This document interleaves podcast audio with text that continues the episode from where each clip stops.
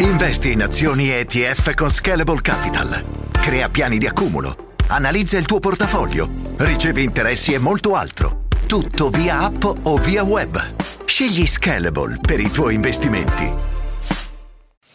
Questo è un grande ritorno. Dufer, Boldrin e Mercadin. Ciao Roberto, ciao Michele, rieccoci qua. Che bello avervi qua in, in, live. È passato un po' di tempo dall'ultima volta che abbiamo riunito questo trio, ma ci tenevo un sacco e anche il pubblico ha risposto con grande entusiasmo. Quindi ben trovati, ben trovati.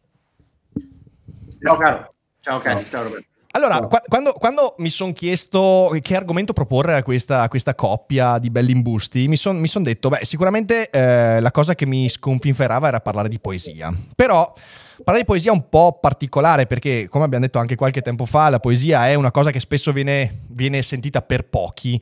La poesia spesso viene sentita come qualcosa di elitario, però in realtà eh, nella mia vita la poesia l'ho sempre avvicinata in quei momenti di crisi eh, in cui sentivo di dover affrontare le cose in un modo alternativo. E la poesia è un modo alternativo. E allora mi sono detto perché non parliamo della poesia in periodo di crisi, da tanti punti di vista. La poesia scritta da qualcuno in momenti di crisi, crisi per esempio politica, sociale o esistenziale, e anche la poesia letta in momenti di crisi politica, sociale ed esistenziale, perché mi sembra importante. Il poeta ha un ruolo anche politico nel sentimento eh, che pervade anche mm, un, una sensazione nazionalista, per esempio, eh, ma il, il poeta poi è una persona che cerca di usare la poesia per affrontare anche momenti di crisi. E allora volevo chiedervi un po' eh, come se voi, ave- se voi avete una relazione con la poesia in momenti di crisi, cioè quando vi sentite confusi, insicuri, la poesia è uno strumento che, a-, a cui diciamo così fate riferimento? Cominciamo con, con Roberto, direi. Ma eh, sì, io ho pensato un po' al tema, anche se oggi è stata una giornata un po' convulsa, quindi forse dirò cose un po' disordinate. Allora, il modo più semplice, più diretto per riferirsi alla poesia in tempo di crisi è il fatto che la poesia magari parla del tuo dolore, di un dolore simile al tuo, cioè uno ha subito un lutto e legge il compianto per Ignazio Sanchez Meijas di Federico Grazio Lorca, no? A me è successo, no? Che era da poco morto un amico e leggevo su per le scale saliva Ignazio con tutta la sua morte sulle spalle cercava l'alba e l'alba non c'era, cerca il suo profilo sicuro e il sogno lo disorienta. E in quel momento lì ti, ti accoccoli in un senso di, boh, di comprensione, ti sembra, mh, mm, ti sembra, di essere capito, piangi. Poi no, eh, si capisce se ti fa bene o male. Perché può darsi anche che sia dannoso questo, questo, questo, questo piano. Cioè in quel momento lì, mentre leggi, ti, ti, sembra di, di di avere qualcuno che ti capisce, no? che, che, quello che fai ti libera, ti, ti, aiuta a sfogarti. Poi non so, magari, bisognerebbe chiedere a un psicologo, magari invece è, è deleterio continuare a piangere leggendo, eh, continuare a pensare al tuo dolore senza così.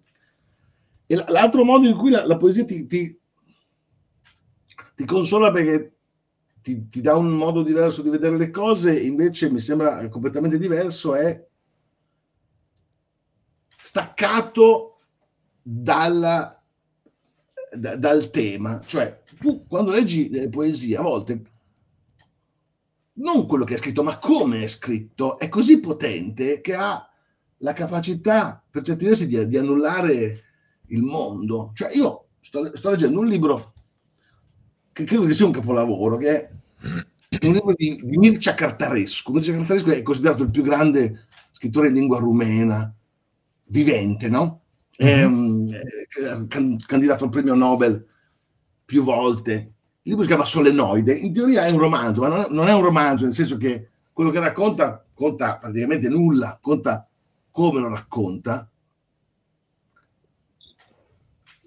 Dopo qualche pagina che leggo, c'è questa scena in cui lui racconta che fa il bagno, cioè riempie la vasca da bagno di acqua e poi si immerge. Mm-hmm che non è niente. Cioè il tema è insignificante, ma come lo racconta mi, mi ha fatto sobbalzare sulla, sulla, sulla sedia, ero seduto sulla sedia, sobbalzavo ogni, ogni frase, cioè, è porca troia, è porca troia, è porca troia. Infatti se la mia moglie di fianco, cos'è che fai? In quel momento lì la scrittura ti prende in un modo per cui non so, sembra quasi che il mondo abbia senso nella misura in cui può essere letto e scritto. Uh-huh. Cioè, quel momento lì non te ne frega niente del tuo dolore, di cosa stai facendo, di cosa succede nel mondo. Cioè, è come se ti portasse, ti portasse via la scrittura. Sì. Non è che ti voglia di, di, di, fare il bagno, la descrizione del bagno di Cartaresco.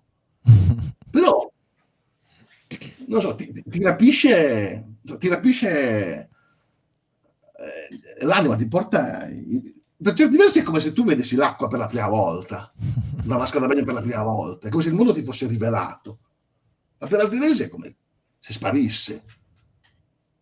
Nel senso che sei talmente catturato da, dalla scrittura che in quel momento lì, ripeto, non ti interessa niente de, della realtà circostante.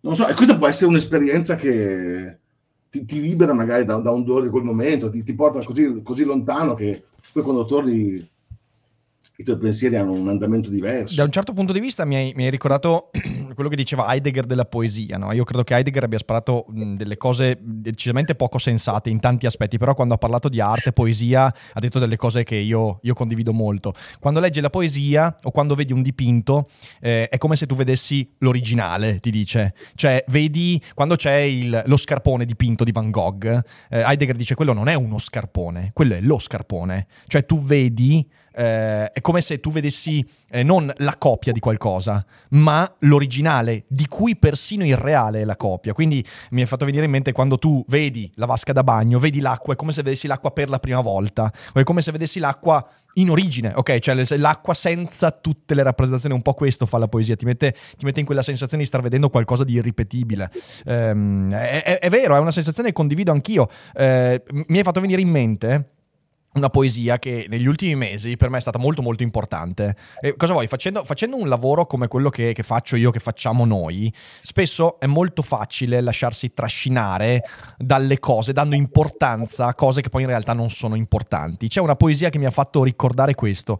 Poi passo la parola a Michele, ma mi ha fatto venire in mente questa cosa, quindi ve la leggo. E non la leggo tutta, però è una poesia di Borges, eh, che sapete, insomma, io, io, amo molto. Ed è la poesia che si trova in Elogio dell'ombra ed è Giovanni 1.14, in cui Borges fa la parafrasi poetica però eh, del, di, un, di, un, passo del Vangelo, che è il passo del, in principio era il verbo e via dicendo. Allora, eh, nel, nella parte finale eh, c'è, c'è, questo pezzo incredibile che mi ha scosso tantissimo nei mesi scorsi, vi parlo di due o tre mesi fa perché ho fatto la monografia su Borges due o tre mesi fa e ho riletto questa poesia e mi ha fatto capire quanto in realtà eh, io stesso abbia per mh, mm, tantissimi aspetti dato importanza a cose che non hanno importanza e mi si è dimenticato delle cose veramente quotidiane. E allora c'è, c'è Gesù che parla in questa poesia e a un certo punto dice, fui amato compreso, osannato e appeso a una croce. Bevvi il calice fino alla feccia. Vidi coi miei occhi cose mai vedute, la notte e le sue stelle. Conobbi il levigato, il sabbioso, il disuguale, il ruvido, il sapore del miele e della mela, l'acqua nella gola della sete, il peso di un metallo nel palmo della mano, la voce umana, il rumore dei passi sull'erba, l'odore della pioggia in Galilea, l'alto grido degli uccelli. Conobbi pure l'amarezza. Ho affidato a un uomo qualunque questa scrittura. Non sarà mai quello che voglio dire, non sarà che il suo riflesso. Dalla mia eternità cadono questi segni. Altri, non chi ora ne è l'amanuense, scriva la poesia. Domani sarò una tigre fra le tigri e annuncerò la mia legge alla foresta o un grande albero in Asia. A volte penso con nostalgia all'odore di quella bottega di falegname. E io durante la live, quando ho letto questa cosa qua, io so, cioè, ho finito per piangere perché mi ha mosso, in quanto questa è una poesia che usando eh, la personificazione di Gesù, quindi del, del, della divinità incarnata, ti fa capire quanto sia più che divino ciò che è normale e quotidiano. Cioè, c'è Gesù che dice, io ricordo con nostalgia l'odore della bottega, ricordo il sapore del miele e della mela. E questa poesia mi ha scosso perché mi sono detto, cazzo, ma io queste robe qua le do per scontate, io queste cose qua me le dimentico, quasi non me ne accorgo. e c'è in queste parole un, un'entità divina, ovviamente poeticamente parlando, che ripensa con nostalgia, come se il Dio, tornato Dio, dicesse guarda te, guarda quelle cose quotidiane, quanto sono significative persino per me. È una poesia che mi ha scosso tantissimo eh, e, e, secondo me è un po' questo che fa, cioè quella scossa che hai sentito è perché ti mette a contatto con del, del, dei pensieri tuoi molto intimi. Eh, tirandoteli fuori quando magari li hai dimenticati. Ed è, ed è una, una, poesia bellissima questa, peraltro. Quindi, eh, ed, è, ed, è, per me questa cosa, questa cosa a che fare con la crisi. Cioè, la poesia ti fa accorgere di alcune crisi che altrimenti non, di cui non ti saresti accorto. Eh, questo è molto, molto interessante. Michele, tu cosa dici? Ma uh, uh, siete, eh, come dire, a un livello più alto di me. Io con la poesia ho un rapporto molto privato a, e come dire, anche oscillante. Eh, sì, concordo sul fatto che tra le molte infinite stronzate ripetitive che Heidegger ha detto, ma su questo non è originale, l'idea che attraverso lo strumento poetico, ma non solo attraverso lo strumento poetico, quello musicale ancora di più, a, cerchiamo di eh, comunicare, esprimere o ci autocomunichiamo perché c'è anche quello. A, a, anzi, forse è quello più importante a mio avviso, um, almeno per quanto mi riguarda. Uh, cose che non riesco bene a chiamare concetti, ma sono stati della, di quello che noi chiamiamo animo, che in realtà sono stati del nostro cervello, che mischiano elementi sentimentali e razionali e immagini, sia vero, ma non è stato certamente lui. Il primo a dirlo, anche se forse è quello che ci ha costruito di più. Come dire, una certa sua fama di guru e lì viene la parte sgradevole, ma comunque sono d'accordo. Io con, appunto, con la poesia ho un rapporto molto privato da un lato, uh, che tra l'altro oscilla e dipende moltissimo dagli stati dell'animo, sono d'accordo, uh, anche se ho sempre cercato, uh, e non so bene bene perché, infatti, legge, di leggerla, perché credo che la poesia vada letta a alta voce. Sì. Eh, ne abbiamo già parlato, con voi l'abbiamo fatto, anche con Roberto l'ho provato anche una volta, abbiamo provato io e lui, tra l'altro chi, molti mi chiedono di rifarlo, ma non l'abbiamo mai, non l'abbiamo più rifatto. Mm. E io lo faccio, per esempio adesso il, i sabati mattina alle 6.15 mi sono messo perché mi piace. Volevo farlo assieme con un amico che fa il musicista, se ha voglia, però anche lui molto giovane, impegnato nella sua carriera, commentando musicalmente, a, a leggere la commedia. Sono arrivato al sesto dell'inferno. Um, eh, però appunto un rapporto molto privato faccio molta fatica a, a, a, descrivere. E ho notato una cosa ultimamente, uh, dipende molto dalla lingua, avendo acquisito negli anni di più percezione dell'uso linguistico inglese, leggo molti poeti americani inglesi, moderni, di adesso, e, e, si diventa, si cercano pezzi della propria memoria, a mio avviso, fondamentalmente. Su questo credo la cosa di Borges sia quella che menzionavi, una specie di Madeleine, no? Sì. Um, c'è un elemento Madeleine, se volete, no? di, stu- di, di, di, stimolo alla memoria, una certa parola, immagine, combinazione ti ricorda perché l'hai vissuto, c'è un, déjà, c'è un elemento déjà vu, se vuoi è tutto francese oggi, Madeleine, dicevo. Ric Dufer. Mi stai diventando troppo raffinato, Michele Boldrin. Smettila di parlare, mi stai diventando troppo raffinato, Michel Boldrin. È vero, porca. Non dire cazzate. Ah. Eh, ecco, no, una, l'ultima cosa che volevo dire è che ultimamente, ultimamente negli ultimi anni, ho cercato, ho esplorato tantissimo, cioè per molti anni mi, ho girato e rigirato su quello che avevo letto da tardo adolescente, diciamo fra i... Quando ho cominciato a entrarmi nel sistema avrò avuto 17 anni, una roba del genere. E fino forse ai 20, anche più avanti ne ho letta molta. Poi per un lungo periodo ho dovuto abbandonare tutte quelle cose perché dovevo pur studiare qualcosa, fare carriera, poi l'ho ripresa, però per, riprendendola sono tornato ai poeti che amavo all'origine, quindi in buona parte italiani e spagnoli, e mi ci sono crogiolato. Uh, negli ultimi dieci anni uh, mi sono messo a esplorare altre poesie e lì ho capito questo elemento del, che ti raccontino situazioni che ti appartengono, perché ne compro a Iosa e li butto via. Li butto via, non li butto via, li rimetto nello scaffale, zona poesie della mia libreria, giù, e però non mi ci ritrovo. Certo.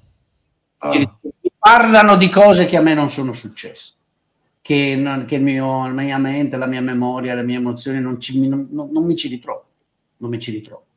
Ah, e, e, e questo elemento quindi per, per, me almeno nel rapporto con la poesia è cruciale. Ovviamente io non faccio il poeta di professione, quindi non c'è l'elemento intellettuale piuttosto secondario. Ah, ecco, questa è la mia... Cioè, questo, questo, è un aspetto interessante. Perché, cioè, mi viene in mente, mi viene in mente eh, io sono d'accordo con te, non so, penso a eh, poeti che, che, Roberto magari conosce bene, perché tipo poeti romagnoli, io mi sono letto poesi, poesia anche in lingua e via dicendo, eh, di varie regioni d'Italia, mi rendo conto che quando le esperienze umane sono molto diverse, quando non c'è una memoria condivisa, fai fatica a entrare in, in quel tipo di visione, fai fatica a emozionarti, magari c'è qualcosa che ti cattura, ma non come altri. D'altra parte, mi rendo conto che ci sono poeti che sono totalmente distanti eh, da, da, da, dalla mia cultura, dal mio territorio. Vabbè, Borges, ma poi potrei parlare di Pessoa. Il primo poeta che mi ha fatto capire questa roba qua, di quanto in realtà il poeta possa valicare le esperienze singole, è stato Pessoa. Eh, Pessoa è... Mm, anche come personalità, eh, non solo come poeta e come argomenti, però io l'ho incontrato in un momento della mia vita in cui nulla di più distante avrei potuto incontrare. Eppure il libro dell'inquietudine e poi anche le sue poesie mi hanno proprio rivoltato come un calzino, perché in realtà poi la poesia ha questa... è, è un giocare sporco la poesia, cioè eh, attraverso un linguaggio che è spesso il linguaggio degli oracoli, non è il linguaggio dei saggisti, quello della poesia, ok? È il linguaggio degli oracoli, è il linguaggio eh, del, più, più, vicino alla musica che non al saggio o al racconto. Eh, anche quando ti racconta esperienze molto diverse dalla tua, però te le dice in un modo talmente mi verrebbe da dire vago, ma vago non è la parola giusta, ok? È un modo talmente aperto che sei tu a metterci dentro la tua esperienza. Mi viene in mente un esempio su tutti. Eliot, The Wasteland. The Wasteland è, dal mio punto di vista, cioè per me, per la mia esperienza, l'opera poetica che avrei voluto scrivere. cioè nel senso è, è talmente perfetta formalmente, è talmente, talmente scarna, però al tempo stesso ricca di interpretazioni e riesce a fare questo perché è un giocare sporco, perché è chiaramente la vita di Elliot, la finestrella dell'esistenza di Elliot che guarda alla sua terra, guarda alla sua vita, guarda al suo immaginario, però scritto con un'apertura talmente varia di significati che non puoi non metterci dentro te stesso. E questa è la cosa che mi ha sempre scosso della, della poesia, quella che poi tende usiamo una parola grossa, quell'universalità, ok? A dirti qualcosa anche se tu fai parte di una cultura, di una generazione completamente diversa. Quindi capisco quello che dici, però secondo me la poesia riesce a valicare spesso questo, questo aspetto di, di, esperienza condivisa, ecco. Ma sai che io tutte le volte che, che rifletto sulla poesia ehm, mi sembra un oggetto inafferrabile. Mi sembra un oggetto inafferrabile perché mi sembra eh, vero tutto e il contrario di tutto, cioè quello che dice Michele è, è vero, l'ho esperito, no? che tu trovi dei pezzi della tua memoria nella poesia e sì. poi è sorprendente magari il fatto che trovi dei pezzi di te in poeti che teoricamente sono lontani nel tempo o nello spazio, però certo. è vero anche l'opposto, cioè che, che, il poeta è come se ti prendesse la testa e ti portasse dentro un altro corpo, dentro un'altra testa, cioè a, a, a, a fare esperienze che tu non puoi fare cioè, ad esempio, non so, una cosa che forse ho già detto in, nell'altra live, la prossima volta dobbiamo cambiare argomento che se parliamo sempre di poesia, finiamo per, per, per, per ripeterci forse, almeno io. Quando è morto,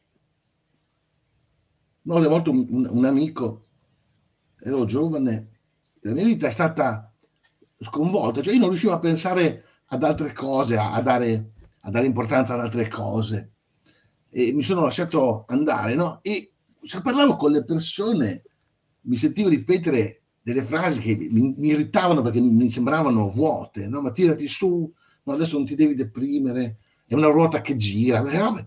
Finché un giorno leggo la saga di Gilgamesh, cioè un poema del 2000 a.C., dove Gilgamesh piange la morte del suo amico Enkidu e se ne va per il mondo, Ramingo attraversa la terra degli uomini scorpioni,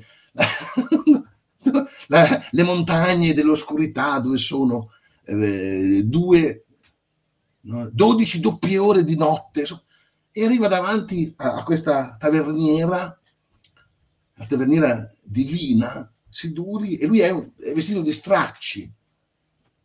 Oggi Voice ti consiglia... Ciao, sono Zoe Epifani. Se cerchi il podcast perfetto per motivarti e fare il tuo glow up nel 2024, And Now What è proprio quello che fa per te. Lo trovi su tutte le piattaforme di podcast. Ci vediamo lì. E lei chiede, ma se tu sei Gilgamesh, perché il tuo volto è stravolto, i tuoi, i tuoi vestiti sono, sono laceri, eccetera? E lui dice, ma Enkidu, l'amico mio, che amavo, è diventato una statua di argilla. Come posso io essere sereno? Ed è, ho detto, oh, finalmente uno che ha, ha, visto quello che ho visto io. Quando ho visto il, il cadavere del mio amico no, nell'obitorio e vedi una persona che non è una persona, perché è come se fosse una statua di carne, no? perché è privo di vita. E que, questo è, è diventato una statua di argilla. Una statua di carne, non di argilla, ma è così. E io non riesco più a campare, a fare quello che facevo prima, a pensare quello che facevo prima, non riesco più a essere indifferente. Quindi ho trovato un pezzo di me in un poema di 4.000 anni prima. Però nella poesia io ho trovato anche l'opposto, cioè il fatto di fare esperienze totalmente estranee alla mia vita. Ma la forza del poeta è tale che ti fa percepire quello che tu non puoi percepire. C'era una poetessa polacca, Wisława Szymborska, che aveva vinto il premio Nobel, fa delle poesie. Una si chiama Conversazione con una pietra in cui passo dopo passo dopo passo ti fa balenare in mente cosa voglia dire non avere una mente, cioè essere una pietra. Certo. Oppure c'è una poesia che si chiama Monologo di un cane coinvolto nella storia, dove c'è il cane di un dittatore non meglio specificato, no? Il dittatore a un certo punto fa una brutta fine, quindi viene ucciso, e il cane è, è, è, viene preso da quelli che hanno ucciso il dittatore, insomma, lo trattano malamente, alla fine gli sparano e c'è il cane che non si capacita. Ma come? Ma una volta tu devi trattarlo con timore e tremore, adesso cosa è successo? E tu vedi, vedi le cose dal punto di vista del cane. Ma se dovessi fare l'esempio più eclatante, c'è una poesia di Ginsberg, visto che prima parlavamo della, della, della Generation, no? Lui è omosessuale. Allora, la poesia si chiama, mi sembra, questa forma di vita ha bisogno del sesso. Dice, niente, io sono omosessuale, solo che se devo procreare mi toccherà andare a letto con le donne. Ah, mi tocca. E descrive il corpo femminile. E lui che è omosessuale descrive il corpo femminile come se fosse una cosa inaccettabile. Dice, dovrò baciare i seni se voglio dare seguito alla razza. Dovrò accettare le donne se voglio dare seguito alla razza. Baciare i seni, ammettere strane labbra pelose dietro le natiche. Cioè, siccome lui è omosessuale, è abituato a entrare dalla parte opposta. Quindi le, le, labbra pelose, già le labbra pelose, già sembra una cosa contrattura, sono dietro, capito? Sì. Eh, inumani nei lombi, nel floscio piripruneo di tessuto adiposo. E, e c'è questa parola in, in inglese um, pear plum, cioè beh, di, di, pera e di prugna, no? Perché il corpo femminile ricorda la pera, però ricorda anche la prugna, insomma.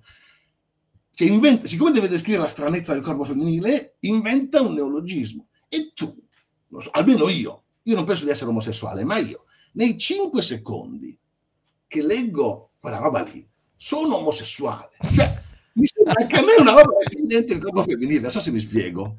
Cioè, la poesia fa anche questa cosa. Questa cosa qui. No?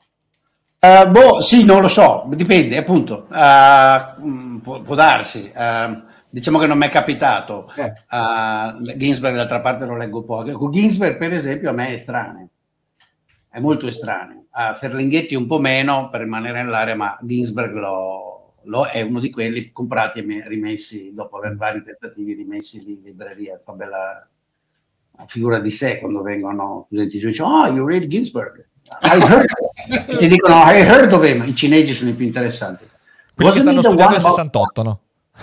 Eh? quelli, che, quelli che simpatizzano per il 68 No, no, quelli no, no, sto scherzando. Al dottorato alcuni così provano a... i più divertenti appunto sono, sono, gli orientali, quelli hanno una molta... Ecco, la poesia ho provato a, a farmela leggere in traduzione.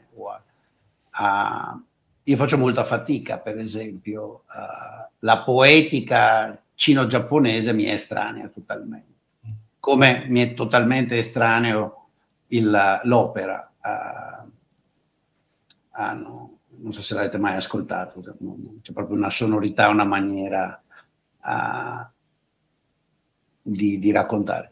Però sì, sai, eh, però adesso non è il caso di fare i dibattiti appunto sulla poesia, non si dibatte, ce la si racconta. Su Ginsberg appunto non lo so, sul sentirmi riuscire a diventare omosessuale e vivere l'esperienza di, di far sesso con un uomo, leggendo la poesia Sull'altra della Gilgamesh che hai raccontato, beh, mi, mi sembra esattamente, cioè questo ti ha dato una chiave, un'immagine che alla fine riproduceva la situazione tua e te l'ha raccontata in una maniera in cui il tuo stato della mente ha detto, eh sì, in effetti, sto guardando.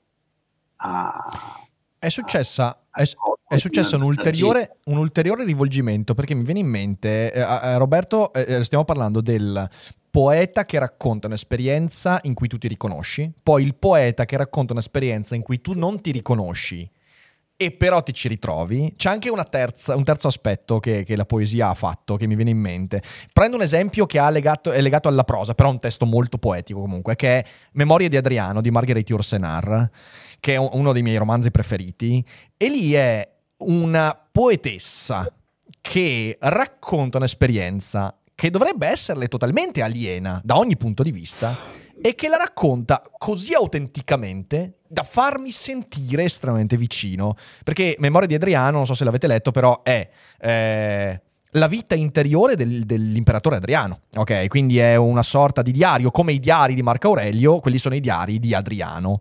Però sono scritti da una piccola donna francese della provincia francese degli anni 20, se non sbaglio, una che ha visto poco del mondo, che non ha aperto eh, i suoi orizzonti, un insegnante francese che ha anche scritto poche altre cose. Memoria di Adriano è un libro inspiegabile, perché io vi giuro non ho mai trovato la psicologia maschile così narrata con eh, crudezza, autenticità e, e mi sono sentito talmente trascinato, talmente denudato da quel libro che io mi sono detto, cazzo, ma questa qua, questa è letteralmente la reincarnazione di Adriano in una donna francese e questa è la reminiscenza di cui parlava Ron Hubbard, perché non me la spiego altrimenti. Eh, cioè l'atteggiamento poetico riesce anche a, eh, alienare il poeta stesso. Eh, ed, è, ed, è, un aspetto molto interessante. Eh, quindi ci sono questi vari. cioè, è un, è un gioco di specchi, capito?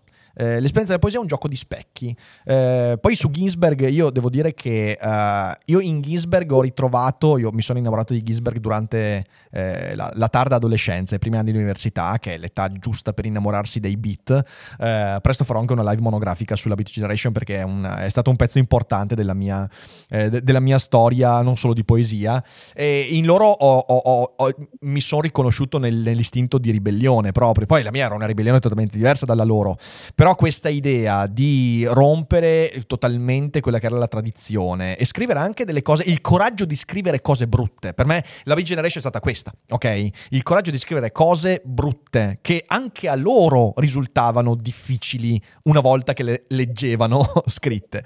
Eh, quello io eh, lo, lo, devo dire che mi, mi ci sono rivisto tantissimo, è un'esperienza poetica pazzesca quella. Eh, non so, Sì, credo che, guarda, possiamo, dobbiamo raccontare, eh, eh, credo che con la poesia si tratti di raccontare, poi si può trovare dopo un po' di tempo tracce di cose simili. A me fa un po' sorpresa che una persona della tua età, che alla fine hai 30 anni meno di me, forse addirittura sì, 30 anni circa, uh, meno di me, ritro- si ritrovi nella Beat Generation, no? Uh, con la quale io stesso ho avuto rapporti personalmente, ma di nuovo, io venivo, per capire la Beat Generation forse bisogna venire in un ambito cittadino. Io quando la Big Generation eh, in, imperava, the, the, the, Years of the Bitnik, mi ricordo la fuga notturna, racconti del vecchietto. Gita di terza media, sosta a Roma, convento dei padri teatini dietro Piazza Navona. Io e il mio amico Ubaldo, i due eh, bricconi, eh, io la mente e lui era uno molto pratico che purtroppo finì per sperimentare un po' troppo il beatnik e ammazzarsi di eroina a 15 anni dopo uh, Ubaldo, nonostante i tentativi miei disperati di, di fermarlo. uh, decidiamo di scappare calandoci dalla grondaia del terzo piano per andare a Trinità dei Monti a vedere i bet, perché voi dovete sapere che questo era il 1969. Eh a quel tempo il beatnik, il, il hippie romano, si riuniva nottetempo sulla scalinata di Trinità dei Monti, Fantastico. dove si suonava la chitarra, eccetera. Ovviamente era tutta gente più anziana, no? io avevo neanche 13 anni, avevo 12 anni e mezzo. Ah, eh, andiamo lì, ci passiamo una buona parte della notte, tra le 11, mezzanotte e le 3 di mattina, torniamo, grazie a Dio ci stavamo arrampicare, avevamo studiato tutto, ritorniamo in stanza, un rischio bestiale, comunque, due sderenati totali. Con, e quello che succede è che ci portiamo questi manifestini sul rock, hippie, ricordo che scoprì l'esistenza dei Creedence Clearwater Revival uh, attraverso uno di questi che non sapevo. Che ovviamente girano come tesori per la classe al ritorno da Roma finché un giorno la professoressa di italiano piuttosto fascio li nota nelle mani di uno poco attento e dice cos'è sta roba. Ovviamente c'erano donne e uomini, non sapete le solite figure beatnik, make love, no war, fiori, tette cazzi disegnati, roba di questo tipo. E niente, diventa, eh, chi te li ha dati? Boldrin e Julian, eh, bene, casino infernale. Boldrin e Julian uh, individuati come chiaramente elementi anarchici. Dissidenti. Ma sai che... Eh, eh, ti lascio finire. Dire, tutto questo per dire che bisogna... Io per esempio avrò letto quasi tutto Bigongiari.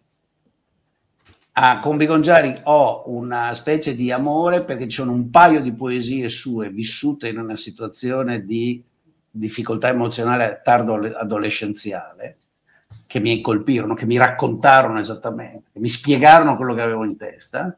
Tutto il resto mi è totalmente estraneo. Perché? Perché la poetica di Bigongiari è una poetica a me lontana, uh, troppo formale, troppo, dire, di, di, un ermetismo troppo tardo. Mm-hmm. Okay? Uh, però sì, io torno a Bigongiari, me lo sono comprato, lo colleziono.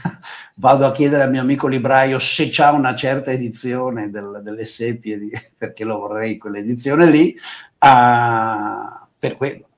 Uh, sì, devo dire forse ho una, una visione molto intimistica, non intimistica, no, per niente intimistica, anche molto, molto personale dell'itinerario poi. Ma credo che sia inevitabile perché anch'io lo sento molto personale. Peraltro, il tuo racconto eh, mi ha fatto. Forse adesso ti racconto perché in realtà eh, mi sono appassionato alla beat ed è un racconto molto simile al tuo perché anch'io avevo 12. No, non, ero, non ero in collegio né a scuola, stavo con i miei, avevo 12-13 anni. No, 12 anni credo, sì. E mi ero appassionato all'hip hop. Per me è stata la prima forma di poesia a cui mi sono, mi sono appassionato l'hip hop. Quindi autori americani che scrivevano questi testi incredibili, eh, la mettevano in musica. E io era il periodo in cui mi vestivo con i jeans larghissimi, ok, felpazze giganti, quindi insomma roba. Facevo anch'io, scrivevo quella roba là. E, e una sera eh, io eh, racconto ai miei, se mia madre vedrà questo, mai questo, questo, video scoprirà una cosa che non ha mai scoperto, perché so, a differenza tua non mi sono fatto sgamare. Però io una sera sono letteralmente scappato di casa eh, e di- dicendo che andavo con degli amici e via dicendo, eh, sono andato invece a Bologna da solo in un centro sociale dove c'era un concerto di Chaos. Chaos era tipo l'idolo incredibile, scriveva queste cose, aveva scritto una canzone incredibile dal titolo Cose preziose, un testo di una bellezza ancora oggi mi capita di ascoltarlo ed è veramente una poesia. Cose preziose, ovviamente citando il racconto di Stephen King, ed è un, un, una poesia vera in cui lui racconta il periodo in cui era in ospedale. Eh, che, che, ha vissuto, diciamo così, da recluso in ospedale e pensava alle cose preziose che prima non erano cose preziose. Una, una, una canzone bellissima. E lì, a quel concerto, mi arrivò fra le mani Howl di Ginsberg. E quindi io ho conosciuto Ginsberg a 12 anni scappando da casa andando a un concerto clandestinamente. E non so neanche come mi hanno fatto passare. A 12 anni sembrava che ne avessi 16 effettivamente quindi magari non si sono neanche chiesti. Ma questo qua mi sembra un po' troppo giovane. Però sotto al palco di Chaos e in mezzo al casino poi un non so chi forse qualcuno che voleva veramente darmi qualcosa di prezioso una cosa preziosa mi ha dato un libello con la traduzione di Howl di Ginsberg che io ho ancora a casa perché era un libro evidentemente usato con degli appunti appunti illeggibili di una persona sconosciuta. E lì eh, mi ricordo che tornai a casa, lessi queste poesie E, e, e, lì per lì mi piacquero, ma ero ancora troppo troppo acerbo per vederne. Poi le ho ritrovate a 16-17 anni e sono state dirompenti. Howl con quell'inizio incredibile. Ho visto I saw the best minds of my generation, starving, hysterical, destroyed by madness. E, e fu una cosa devastante perché, ehm, perché, perché parlava, parlava della mia necessità di non sottostare a delle regole. Eh, io, eh, adolescente, vissuto nel Veneto eh, con il padre professionista e comunque l'idea di una vita bene o male segnata e via dicendo, eh no, cazzo! E Ginsberg mi diede questa scossa e mi fece capire che nella poesia forse c'era la possibilità di trovare le parole di quella cosa che sentivo dentro di me. E quindi la, la poesia è riuscita anche a dare una sorta di ordine con quel disordine a qualcosa a cui io non riuscivo a dare ordine. Ed è, ed è stata un'esperienza importante quella.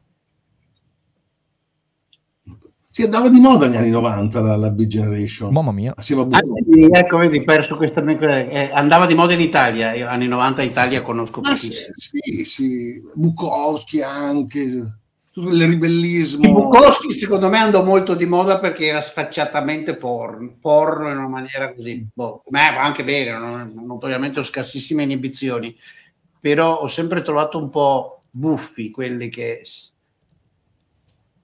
Ciao, sono Arianna di Voice e oggi ti consiglio di ascoltare... Hai mai finto un orgasmo? Sai come funziona il piacere sessuale? Quando devi fare sesso entri in ansia e ti perdi tutto il bello? Sono Leni, faccio la psicosessuologa e la mia missione è che tutte le persone possano vivere una sessualità serena. Ascolta il mio podcast Vengo anch'io, lo trovi su tutte le piattaforme.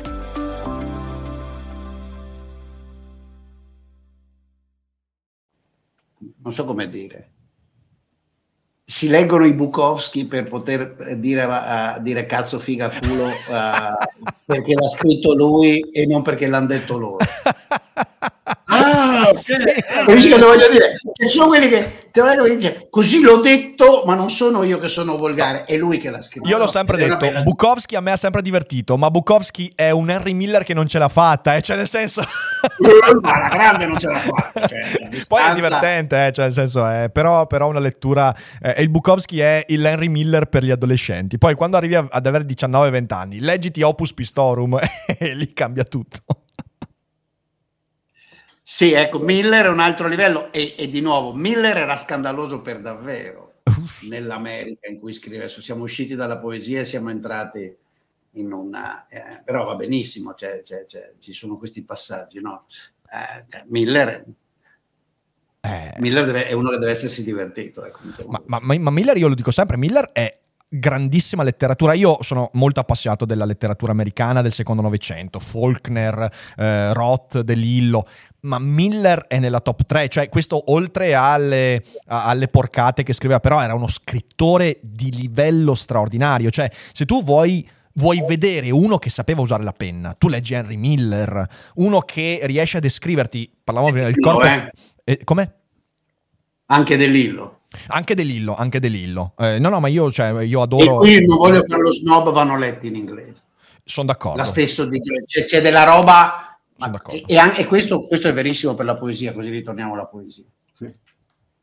Per quello io adesso leggo, mi, mi, mi, sento di leggere molto poesia inglese perché dopo 40 anni una serie di immagini, tradizioni, figure, uso di parole, sottigliezze del suono, non dico di, di capire bene come potrebbe farlo una, una persona simile a me con inglese lingua madre, però insomma molto di più di quando ci provavo.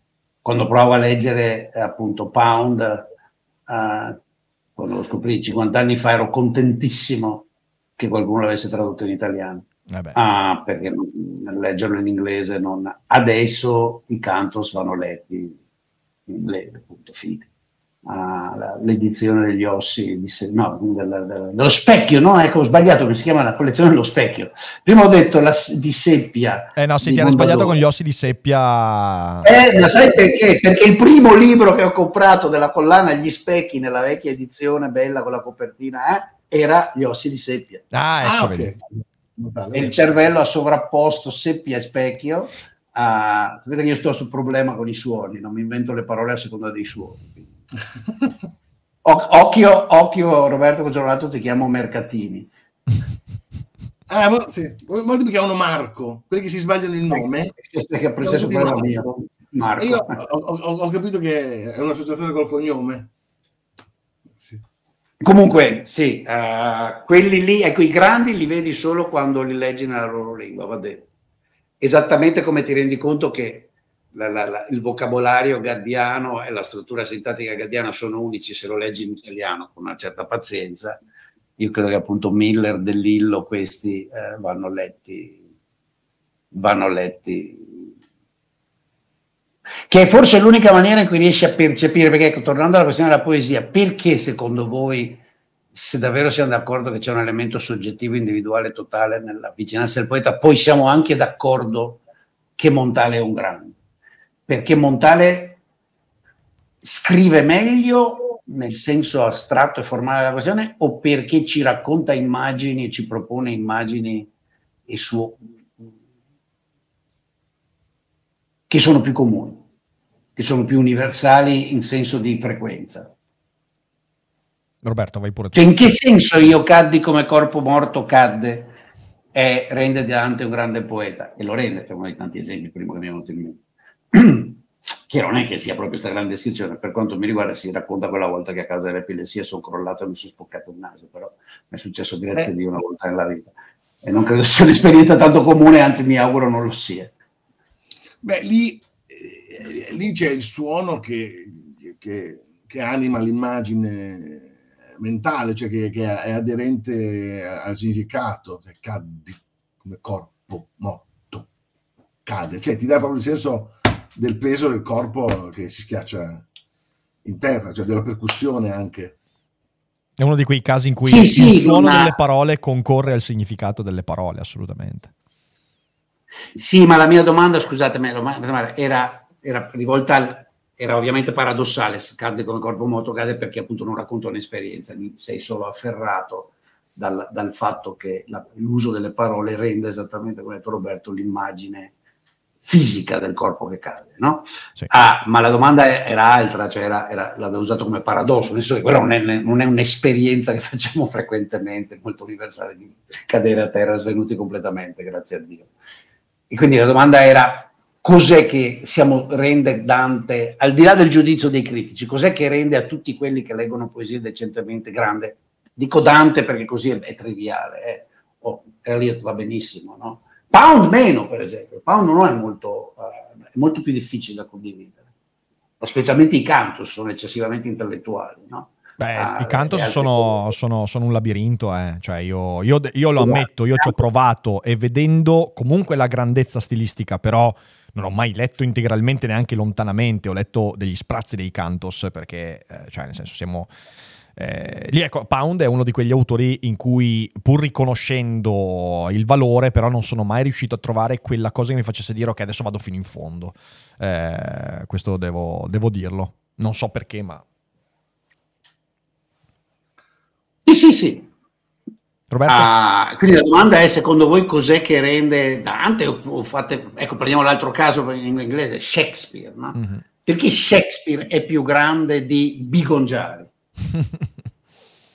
Al di là della quantità, poveri, cioè, vabbè, insomma, mi avete capito. Eh, no? sì, io... Eh, non ho una risposta chiara. Eh. eh. La poesia è sempre difficile da, da, da acchiappare. C'è... Ehm, nel linguaggio poetico c'è una, una novità, no? è come se fosse una, un, un, rinnovamento del linguaggio, delle immagini, no? Come dice Mallarmé, che il poeta sottrae le parole all'uso che ne fa la tribù. Solo che poi cosa succede? Che si crea si, eh, una, un, un linguaggio della poesia che è a sua volta convenzionale e che deve essere magari eh, scalzato da una da un uso più audace, più, più, più, nuovo. Shakespeare ha scritto dei sonetti che non sono solo mirabili formalmente, ma sono di una novità di un'antirettorica meravigliosa, cioè in un'epoca in cui i poeti scrivono delle poesie d'amore tutte uguali, dove la donna è sempre angelicata, i capelli sono sempre d'oro e gli occhi sono sempre luminosi come il sole e le labbra sono rosse come il corallo, come la rosa. E lui scrive quella poesia, quel sonetto, il sonetto 100, 130 mi sembra che sia, che dice no ma gli occhi della mia bella non c'entrano col, col sole, non c'entrano col rosso del corallo le sue labbra. Poi a un certo punto addirittura dice se la neve è bianca i suoi seni sono sul grigio. Eh, a un certo punto dice e certi profumi danno molto più piacere del fiato, del fiato forte che la mia donna esala. E sembrano una serie di insulti e poi alla fine dice ma insomma, è però per gli dei, per me il mio amore è più raro di tanti altri che invece vengono proclamati senza pari. Cioè qui c'è dire, un rinnovamento del linguaggio, un rifiuto delle, delle immagini convenzionali che solo un grande può fare. E poi una cosa che per me è strepitosa, c'è un, un sonetto che si chiama, è, è il sonetto 71, no?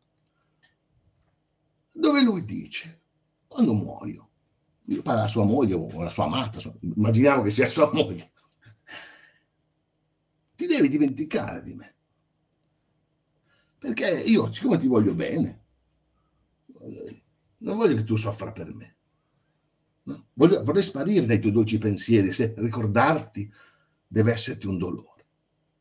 Oh, questa cosa qui è terribilmente reale.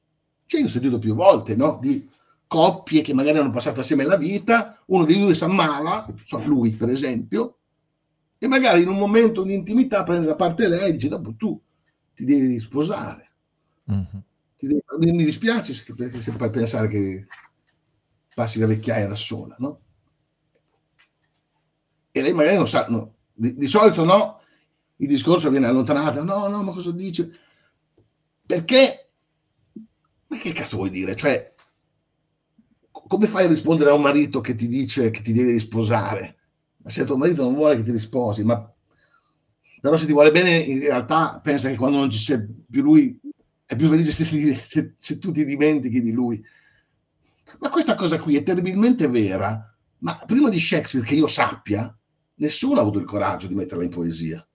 Uh-huh. Cioè Shakespeare è grande, secondo me, perché rinnova la poesia, ma non perché ha una fantasia talmente scatenata, rutilante, per cui riesce a immaginare cose che nessun altro aveva immaginato. Cioè Shakespeare non è Borges, Shakespeare non è Ariosto.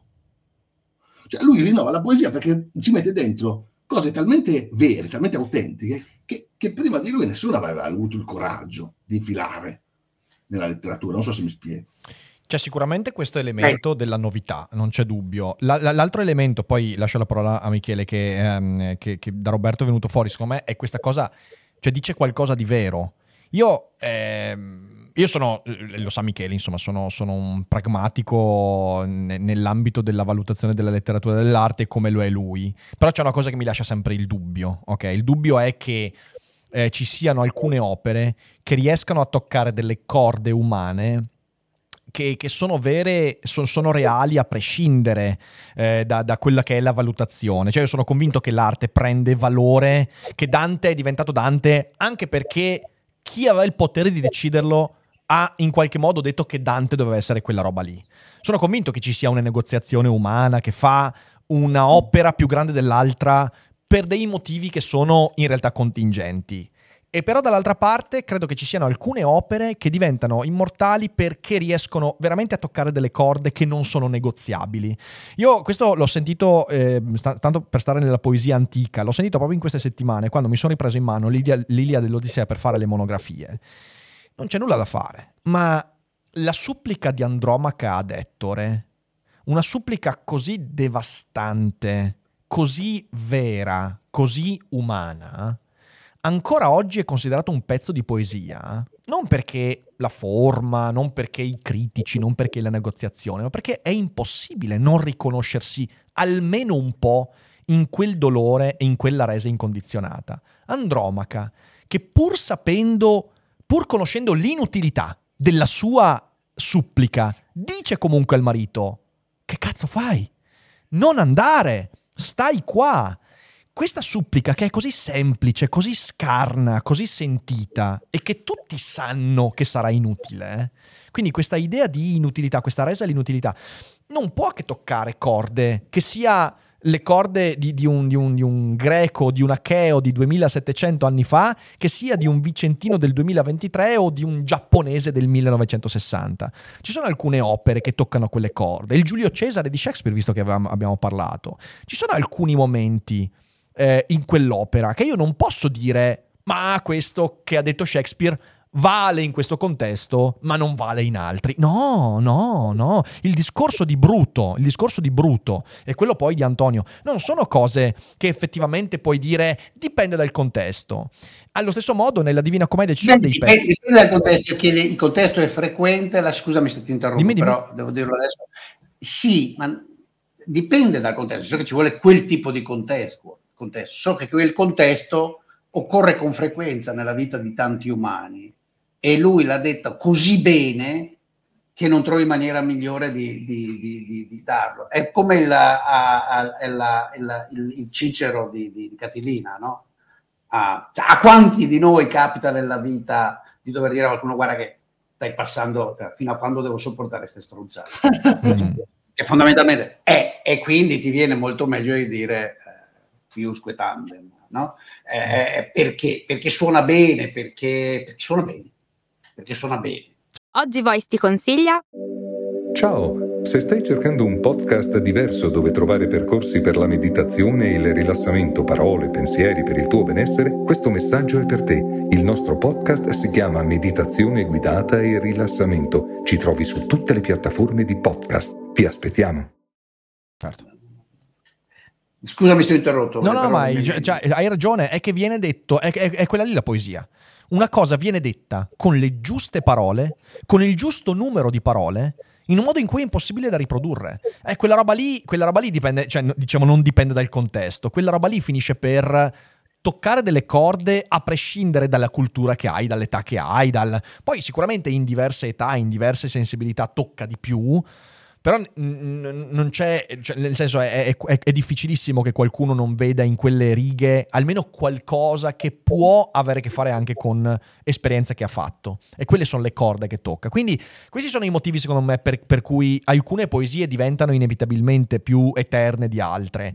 Eh, L'Iliade viene letta ancora oggi, ancora oggi ci emoziona, non solo perché degli esseri umani aristocratici nel tempo hanno riprodotto la scrittura che, ma anche perché quella è un'opera che ancora ci parla oggi. Il Giulio Cesare di Shakespeare ci parla ancora oggi e alcuni degli autori che abbiamo citato oggi credo che non smetteranno di parlarci entro i prossimi 50 anni, ecco, credo che verranno letti ancora.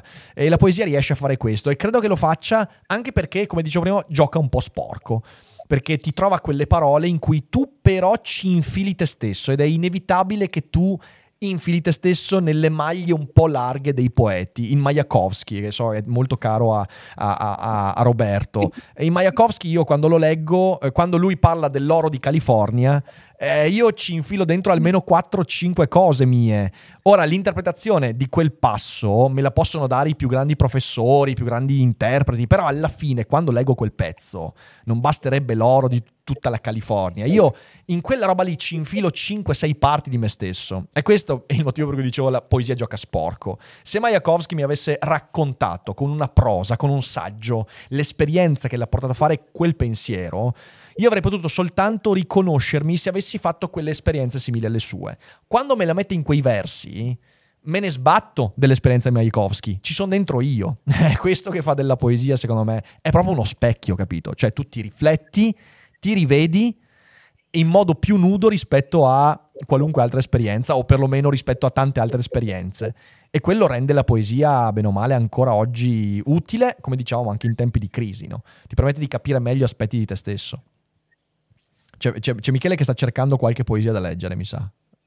No, no, no, no, ah, no, no, mi è venuto in mente, me l'ho preso in mano perché ce l'ho qua, eh, eh, c'è questo personaggio che devo conoscere, non ho mai tempo di scrivergli, che si chiama Dario Borso, ah, che è il traduttore e curatore italiano più attento di Celan e a me Celan, ma infastidisce da un lato e affascina dall'altro moltissimo perché racconta di una cosa che io non ho vissuto assolutamente né intendo vivere né mi auguro di vivere, ma che è sempre attuale, visto che hai tirato fuori l'attualità e la crisi, per quello che mi è venuto in mente.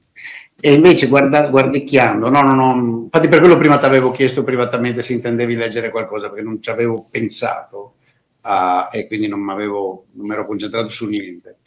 Eh, no, mi è venuto in mente che per esempio nel leggere Selan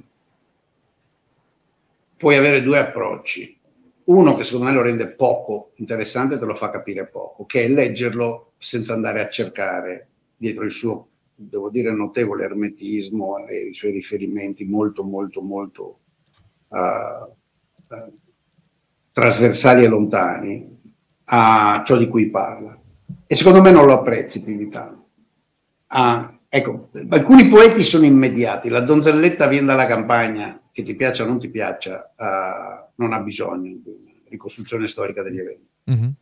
né di un analista che ti dica cosa si riferisce con la campagna e con la donzelletta e Porto Recanati, quello che vuoi. Gente come Celan, e non solo Celan, invece anche eh, Eliot, hanno bisogno di quello. Se di Celan cominci a leggere le note dei curatori, di quelli che se lo sono studiati, di quelli che l'hanno conosciuto, di quelli che gli hanno chiesto, ma questa poesia perché, ma questo riferimento, ma in questa parola chi, cosa ti riferisci? Uh, all'improvviso alcuni testi suoi che ti sembrano, uh, che non ti prendono, ecco, diciamo, usiamo la parola prendere, che non ti prendono, che li leggi a malavoglia e non li rileggi, non hai piacere di rileggerli, li rileggi, almeno questa è l'esperienza mia. Mm-hmm. Esiste anche su questo proprio un livello diverso di poesia e in questo senso i cantos richiedono una, specie una passione che dura tutta una vita non basta, no? perché alcune sono costruzioni, ed è una caratteristica della poesia soprattutto moderna, post, tardo, post-romantica, uh, di essere costruzioni intellettuali. Il poeta diventa molto, uh, posso usare la parola intellettualoide, certo. Non in senso dispregiativo, no, no, ma... costruisce eh, significati attraverso letture, riferimenti, allusioni, metafore, ambiguità, e perché molte delle esperienze che racconta sono esperienze sue mentali più che figlie. La donzelletta, cioè, o che so, quella di Carducci della, non me la ricordo più, quella, il Fab, quella del, cos'è, la sera del villaggio, Ah, ok. Eh, sì, no io, io, sono disastroso con le poesie a memoria, soprattutto ah, le, le nuvole a, le nuvole a... La ricordate? Sì, la nebbia agli urticoli più avvicinando sale. La nebbia agli ah, urticoli. Esatto. Cioè, quella è una descrizione di un paesaggio, ecco, molto simile, è molto cinese. Sì. Nella poesia, da quel poco che ho capito della poesia cino-giapponese, sia cinese che giapponese, c'è molto la descrizione di questi paesaggi. Contemplativa. Nel loro caso molto idillici, molto, certo. molto di campagna, di collina, di, di, di eh. ecco non, quella non ha un particolare bisogno di letture intellettuali, di riferimenti, di andare a ricostruire quale irtocolle, per, chi se ne frega che abbia un certo specifico irtocolle in mente, no, è un colle, la nebbia sale, è, è, sotto, è sotto, il maestrale, insomma i maestrali no. Uh, mentre se ti leggi appunto Pound col cazzo cioè non, c'è anche un altro aspetto c'è anche un altro aspetto della poesia moderna del Novecento che non è tanto quell'intellettualismo quanto la costruzione di un gergo, che secondo me hanno cominciato soprattutto i futuristi. I futuristi hanno cominciato a produrre una poesia in cui alla fine hanno creato letteralmente dei memi in cui si riconoscevano, una poesia molto più di appartenenza. I beat da questo punto di vista hanno avuto la, la difficoltà interpretativa dei beat, che non c'è in tutte le poesie. Howl oppure Kaddish non sono poesie difficili da interpretare. Hanno tante letture, ma non è che sono difficili da capire quello che ti sta raccontando. Però ci sono altre poesie, mi viene in mente Bomb di Gregory Corso, che è una poesia che io adoro, però per capire ogni singolo pezzo di Bomb, tu devi capire il gergo che usavano questi beat. Eh, perché anche se leggi in originale ci sono un sacco di espressioni, tipo alla fine c'è questa... Eh, si sedettero coi, co, coi baffi d'oro, ok? Eh, golden mustache. E tu dici, che cazzo vuol dire golden mustache? E poi capisci che in realtà quell'espressione trasformazione legata a un altro racconto di William Burroughs che è In the Soft Machine, e quindi è un rimando letterario. E, e quindi è interessante anche questa, a un certo punto la poesia, soprattutto nel secondo Novecento, è diventata una poesia di appartenenza, cioè noi usiamo un gergo che ci fa appartenere a un movimento, a un gruppo, a un... Anche questa è stata una trasformazione abbastanza interessante. Negli anni post-beat, eh, soprattutto anche nel mondo anglosassone, eh, si sono acquisite queste poesie molto simili agli ermetici, quindi quell'ermetismo dei vari Quasimodo e Montale, però eh, che avevano questo intento non tanto di essere ermetici, ma di creare dei codici di appartenenza. Quindi se tu avevi quel tipo di gergo e codice, allora significava che venivi riconosciuto come tale. C'è un uh, aspetto che viene riprodotto, Roberto penso che lo conosca, nella, nelle poetry slam contemporanee, a volte le poetry slam si riconoscono riconoscono proprio in questo tipo di manifestazione, cioè ci sono delle poetry che sono legate proprio a un gergo che può essere il beat, può essere l'ermetismo, può essere il sentimentalismo e via dicendo, però la poesia è diventata anche molto eh, appartenenza, riconoscimento, eh, costruzione di gergo, è un altro aspetto interessante, insomma. Io, io, sono più affezionato alla poesia, quella diciamo così più aperta. Infatti, io all'ermetismo non mi sono mai appassionato granché, però c'è anche questo ulteriore aspetto. Ma dipende se ti, ci entri. Sì, ci sono meccanismi di, che sono credo meccanismi di difesa e anche di, ah, come dire, eh, di protezione. Mm-hmm. C'è poco da, da che fare. Eh, consideratemi, eh, come dire, beh, snob quanto volete. C'è un partito, non, dico, non so se è superiore, io, io, la, io, la, preferisco, quindi la considero migliore, seguendo il buon uh, Parfit. Uh, non so se è superiore, però è migliore. Uh, c'è una forma di sensibilità, di struttura cerebrale, di maniera di stare al mondo in chi scrive e legge poesia non episodicamente, che io preferisco ad altri ed essendo una forma di stare al mondo uh, non diffusa, uh, non particolarmente apprezzata, che non riceve se non uh, ritualmente e ipocriticamente grandi complimenti sociali, diciamoci la verità. La grande, maggioranza delle persone, la grande maggioranza delle persone pensa sì, appunto, che Montale fosse un coglione, sì. Cioè, quello bravo è Scanzi. Madonna, quanto mi hai fatto male con que- Sei riuscito a farmi tanto male so, con una frase semplice. Lo so, l'ho fatto apposta, ho scelto, ho scelto, ho scelto persona. una persona disprezzabile e una persona di, di, grande valore umano e li ho messi assieme. Però il fatto vero è che quello davvero ammirato è Scanzi, non Montale. E con Montale andiamo anche di lusso, no? Perché se dicessi che so Eugenio Gatto, no? A, a, o, o, Roversi, andiamo in un tal... Uh, mamma mia. Micro, no? Uh, Landolfi. Anzi, travaglio, to, sempre per rimanere in casa, in famiglia, farei male per davvero. È un fatto. Il poeta alla fine, anche se scrive per se stesso, è uno che vive in pubblico. No? Sì penso a Roberto, fra noi tre quello più vicino alla figura del poeta. E, e quindi deve vivere, deve trovare qualcosa dal pubblico. Il poeta totalmente privato che scrive solo per se stesso, per carità c'è, ma è tipicamente perché ha talmente paura del mondo fuori, lo sente così lontano al suo sentire che non ha neanche il coraggio di esporsi. Si sente proprio rifiutato e distrutto quello che decide di buttarsi un attimo fuori e parlare con altri, appena si rende conto di essere rigettato, disconosciuto nel suo denudarsi dalla grande maggioranza degli esseri umani che incontra, deve, credo sia umano, cercare un angolo di protezione. Fin dei conti è quello che noi tre stiamo facendo in questo momento. Siamo tutti e tre con la pellaccia leggermente più dura della media, a, ci appaghiamo di avere chi come Roberto, cioè come voi due, centinaia di migliaia di followers, chi un po' meno, ma comunque siamo abbastanza tranquilli. E quindi non ci sentiamo messi in discussione dal fatto che qualcuno possa ironizzare, guarda quei tre cretini a, a, a raccontarsi di quando avevano X, di, di, di, no, di, quello che è scappato a Bologna, di quell'altro che l'amico ah, è morto uh, e lui non riusciva a finire non aveva letto eh, il, il Gilgamesh, eccetera, no? Eh, se ci pensate, no? Non è una roba che, che, molti dicono, ma perché? Anche a me capita personalmente, non so neanche cari, no? perché ti racconti in pubblico? Mm. Cioè, uno può chiedere, perché? Che senso c'è nel raccontarsi in pubblico? Raccontare queste cose qua, tipo le tre che ho appena raccontato, due o tre personaggi, no? l'amico morto, la fuga a Piazza Navona con l'amico che poi morirà di eroina e la fuga a Bologna per sentirsi grande e andare a vedere mm-hmm. uh, la, la, musica alternativa.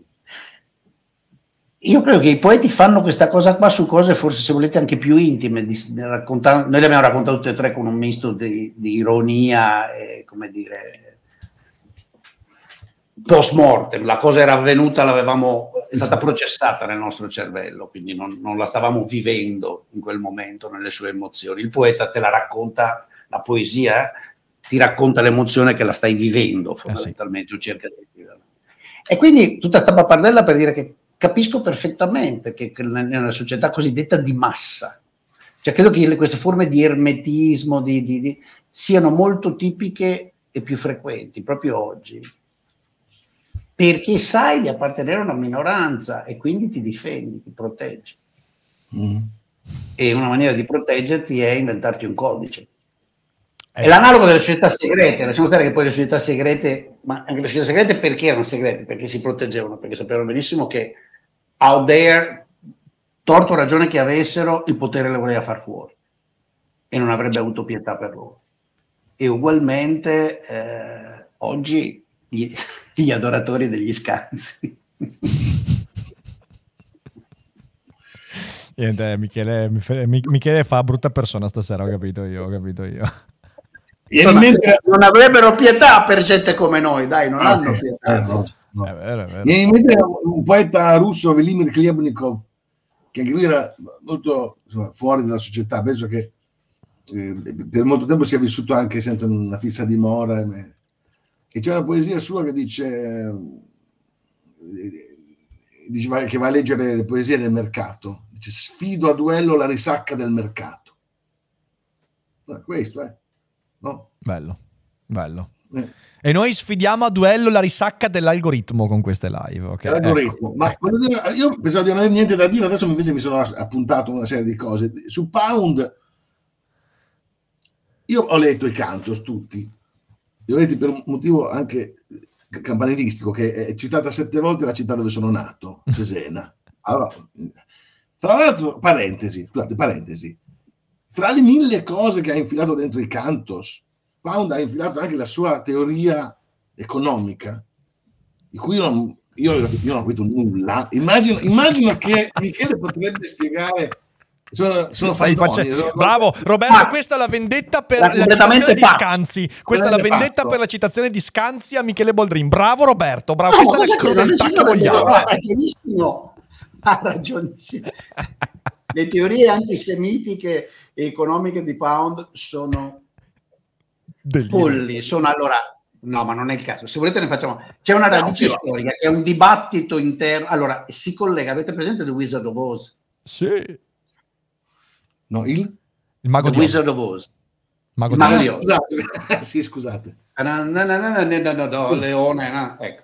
Nel, nel, lì c'è una lettura, credo la più accreditata e mi convince, è che in realtà sia un'enorme metafora politico-economica nello scontro a, vero politico nel, negli Stati Uniti della, del tardo 800 inizio 900 fra due approcci di politica economica monetaria. Uh, lui che veniva da lì, no? uh, perché Pound era, uh, era, anche lui americano, no? Voi sapete che Thomas Stern Elliott è nato e cresciuto qui. No, St. Louis, città decaduta, St. Ah, Louis, città decaduta, okay. città decaduta ha una sua piccola Walk of the Stars in cui c'è le stelle dei suoi famosi e uno di questi appunto è, la, è il poeta del, sì, sì. Uh, e, e, niente, eh, Pound era molto preso da questi dibattiti completamente delle robe, delle varianti in un certo senso delle follie della MMT, ma ancora più matte, standard su l'utilizzo della moneta d'oro, d'argento, eh, lasciamo stare, e, e, le trasporta. Siccome attribuisce quella che al tempo della finanziarizzazione dell'economia un complotto giudaico, uh, grandi... è per quello che diventa fascista e aderisce alle puttane di Mussolini eh, e sì, finisce in gabbia della guerra, perché nella sua totale follia a post prima guerra mondiale decide che la salvezza dell'Occidente viene dall'adesione a questi movimenti, eh, essendo lui amante dell'Italia quello fascista. Comunque, chiusa la parentesi perché eh, fa un po' ridere. Ho sempre, trovato, ho sempre, trovato, confortante che una persona di grande intelligenza, intelligenza, come Ezra Pound sia stato così coglione su queste cose, perché significa che tutti quanti possiamo migliorare sempre. Sì. e tutti quanti rischiamo di inciampare male. interrotto con un'espressione troppo, con una spiegazione troppo lunga, Roberto. No, no, ma adesso, non è questo il momento, però magari non so se potrebbe essere interessante una volta la, la, la spiegazione tua, cioè di un, di un economista vero, di quello che pensa Pound, perché al di là del fatto di intuire che siano uh, cose impro- improbabili, poi non ho mai capito molto, le- leggendo il canto di, di quale fosse la sua teoria, ma nei canto ci sono cose che secondo me non prevedono la comprensione. Cioè, per esempio, nel canto 74 non so già detto questa cosa qui, c'è il ricordo di quando lui è venuto a Cesena e Manlio Torquato Dazzi, che allora era il direttore, gli ha fatto vedere la, la, la biblioteca malatestiana, la biblioteca del, del 1400. E lui racconta questo, se tu sei di Cesena magari te l'hanno raccontato, lo sai, ma lui lo racconta in un modo talmente involuto, talmente frammentario, che è impossibile capire di cosa si sta parlando. Tanto per fare un esempio, a un certo punto dice, Torquato, where are thou? Torquato dove sei? Cioè Manlio Torquato Dazzi non lo chiama Dazzi per cognome, non lo chiama eh, Manlio per nome, lo chiama Torquato per secondo nome e ci sono fiori di edizioni, mi sembra anche di Meridiani, dove c'è la nota, cioè Torquato, Torquato Tasso. No. ci sono delle cose che non, non pre- cioè, è impossibile sapere di cosa sta parlando. Forse o, o è un gioco intellettuale, no, come diceva Michele, per cui pro- proteggersi, dici qui diamo da lavorare ai critici per secoli, oppure addirittura a volte viene il dubbio che non gli interessasse essere capito. Ma certo. Quando uno dissemina un testo di ideogrammi cinesi, citazioni in qualsiasi lingua, il greco antico, quando il racconto salta continuamente, eh, no? ed è tutto fatto di frammenti, forse non c'è un intento narrativo, però io che l'ho letto a un certo punto ho avuto l'impressione che quella roba lì diventa una specie di droga. Per cui dopo che hai detto che ti sei abituato a quella roba lì, anche se non capisci, anche se per pagine e pagine brancoli nelle tenebre, una volta che poi riprendi un libro normale, è che noia. Tutto è vero anche questo, è verissimo. Cioè, diventa una specie di droga. E lo sto cercando, cioè davanti il, lo sono andato subito a cercarlo. Rispetto il, il canto 64 è uno dei tanti qui c'è tutto, cioè sono, fa parte dei cantos italiani, non lo vedo Torquato. Dix, è verso la fine. Sì, quando dice eh, il passo è came Madame Lucrezia e non deve allora, in Cesena. Eh, beh, beh, allora facciamo, facciamo, faccio una search nella pagina, tranquillo, vai, vai, come lo cerco. Harwell still the initials.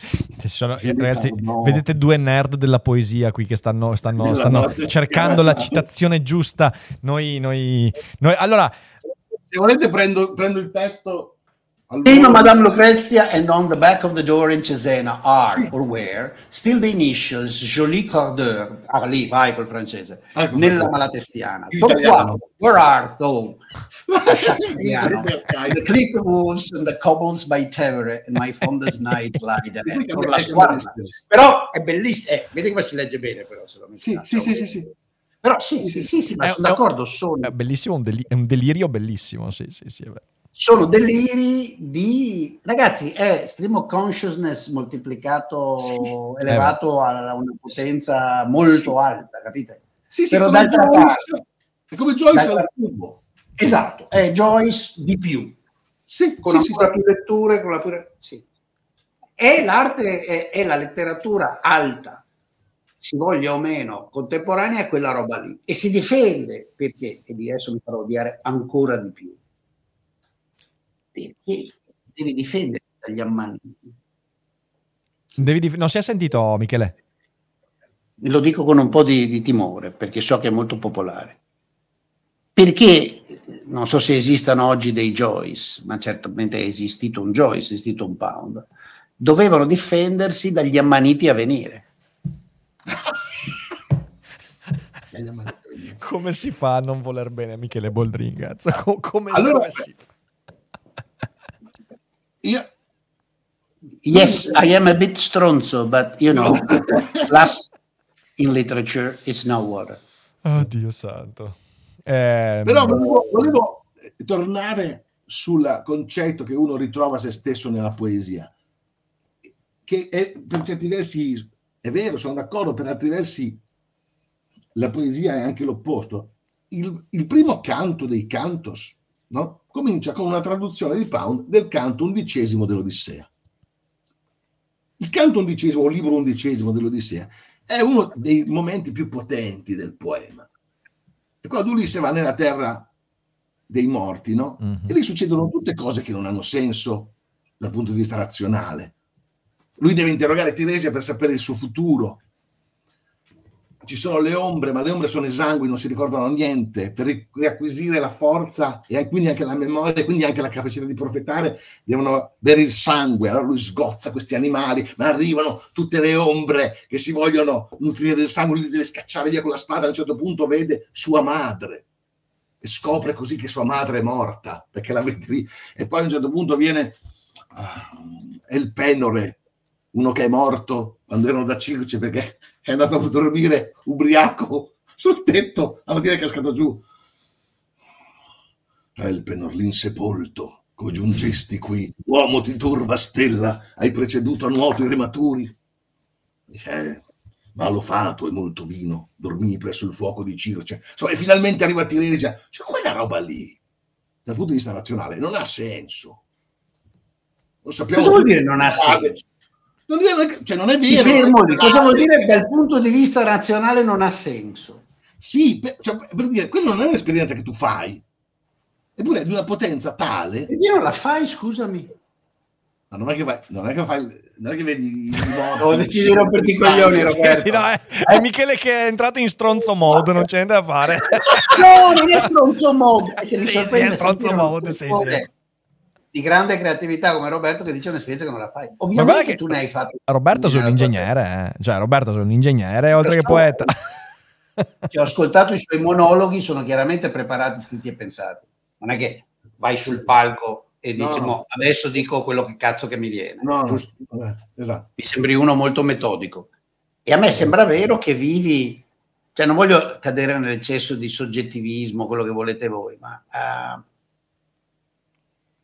le esperienze che viviamo davvero sono quelle della mente. Ah, in quel senso lì sì. E quindi quello che te lo racconta l'ha vissuto, se non altro nello scriverlo, la mente gli si...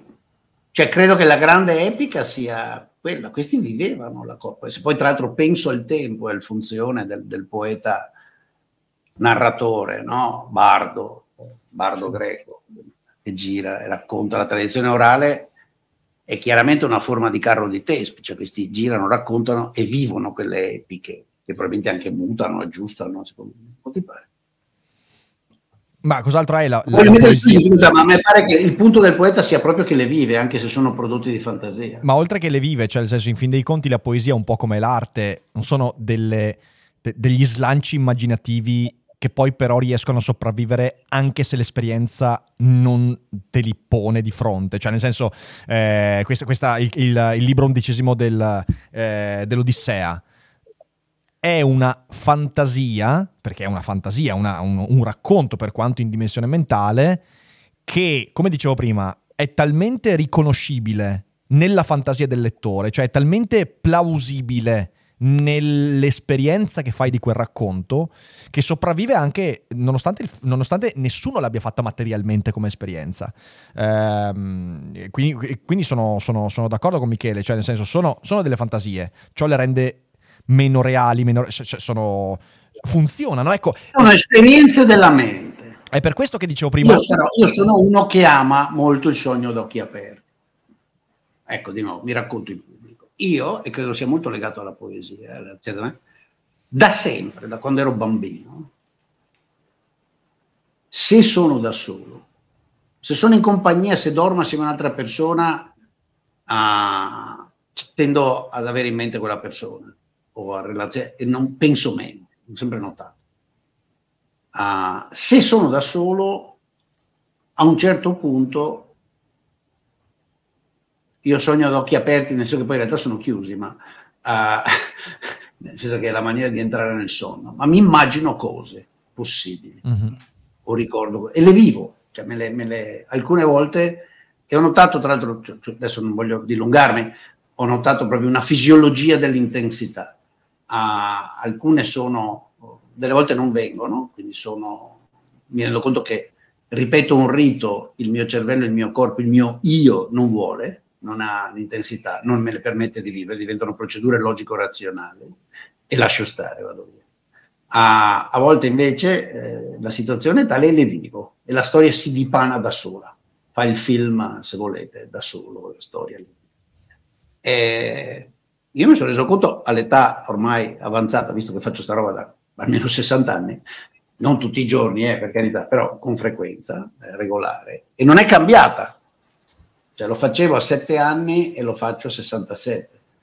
Uh, io le considero un pezzo della vita mia. A volte cerco anche di raccontarle a chi mi è molto intimo. Uh, è un po', ecco lì c'è un altro meccanismo dell'ermetismo, di imbarazzo. Adesso. A dire questo mi imbarazzo un po' a voi due, anche perché so che non lo sto dicendo solo a voi due, lo sto dicendo all'enorme pubblico di Rick. Io, io faccio eh, così, immagino le situazioni, poi immagino anche i discorsi che faccio, poi la, la stessa cosa la rivivo più e più volte, solo che a volte il discorso che faccio mi, mi torna utile perché magari lo infilo in un video, in un monologo, ehm, in un libro. Allora questa scusa qui, c'è mia moglie che ogni tanto mi vede parlare da solo e si irrita. Cos'è che fai? Guarda, sono qua, sono qua io. Cosa parli da solo? Io dico, ma no, io sto fatturando. no, sto fatturando. Questa è la scusa che... no, sto fatturando. Eh. Sto fatturando, lascia. Lasciami lavorare. Io, io applausi, eh, cioè nel senso per tutti quelli che, che, dicono che con la poesia non si... conto l'aria condizionata che devo usare perché questo è un costo, sto tu, fatturando. Tutti quelli, tutti quelli che dicono che con la poesia non si mangia, con la poesia si fattura.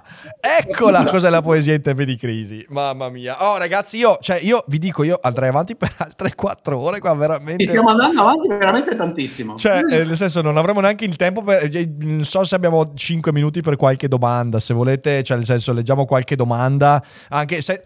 una cosa, ti invidio. Vai. Roberto, ti invidio che lo fai. Sai perché? E basta con le confessioni oggi. Oggi è stata una tradizione poetica.